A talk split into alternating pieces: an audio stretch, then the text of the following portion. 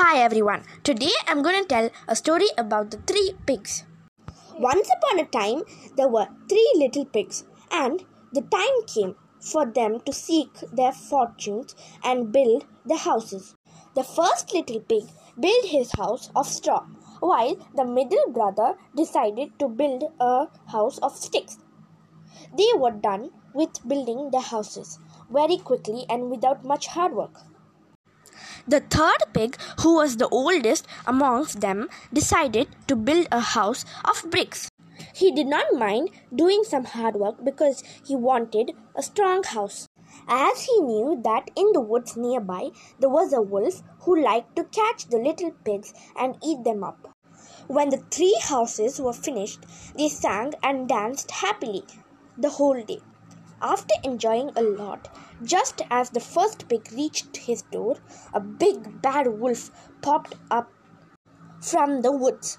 The little pig got scared and quickly hid in his house made of straws.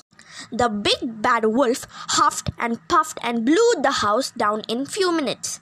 Seeing this, the little pig ran to the middle brother's house made of sticks. The wolf now came to this house and huffed and puffed and blew the house down in hardly any time.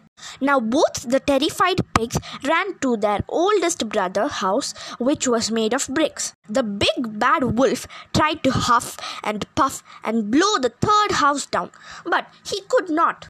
He kept trying for hours, but the house was very strong and all the three pigs were safe inside.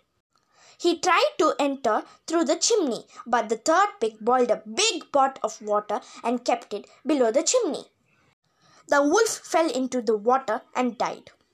The two young pigs felt sorry for being so lazy while building the houses. They also built the houses with bricks, and all the three pigs lived happily ever after.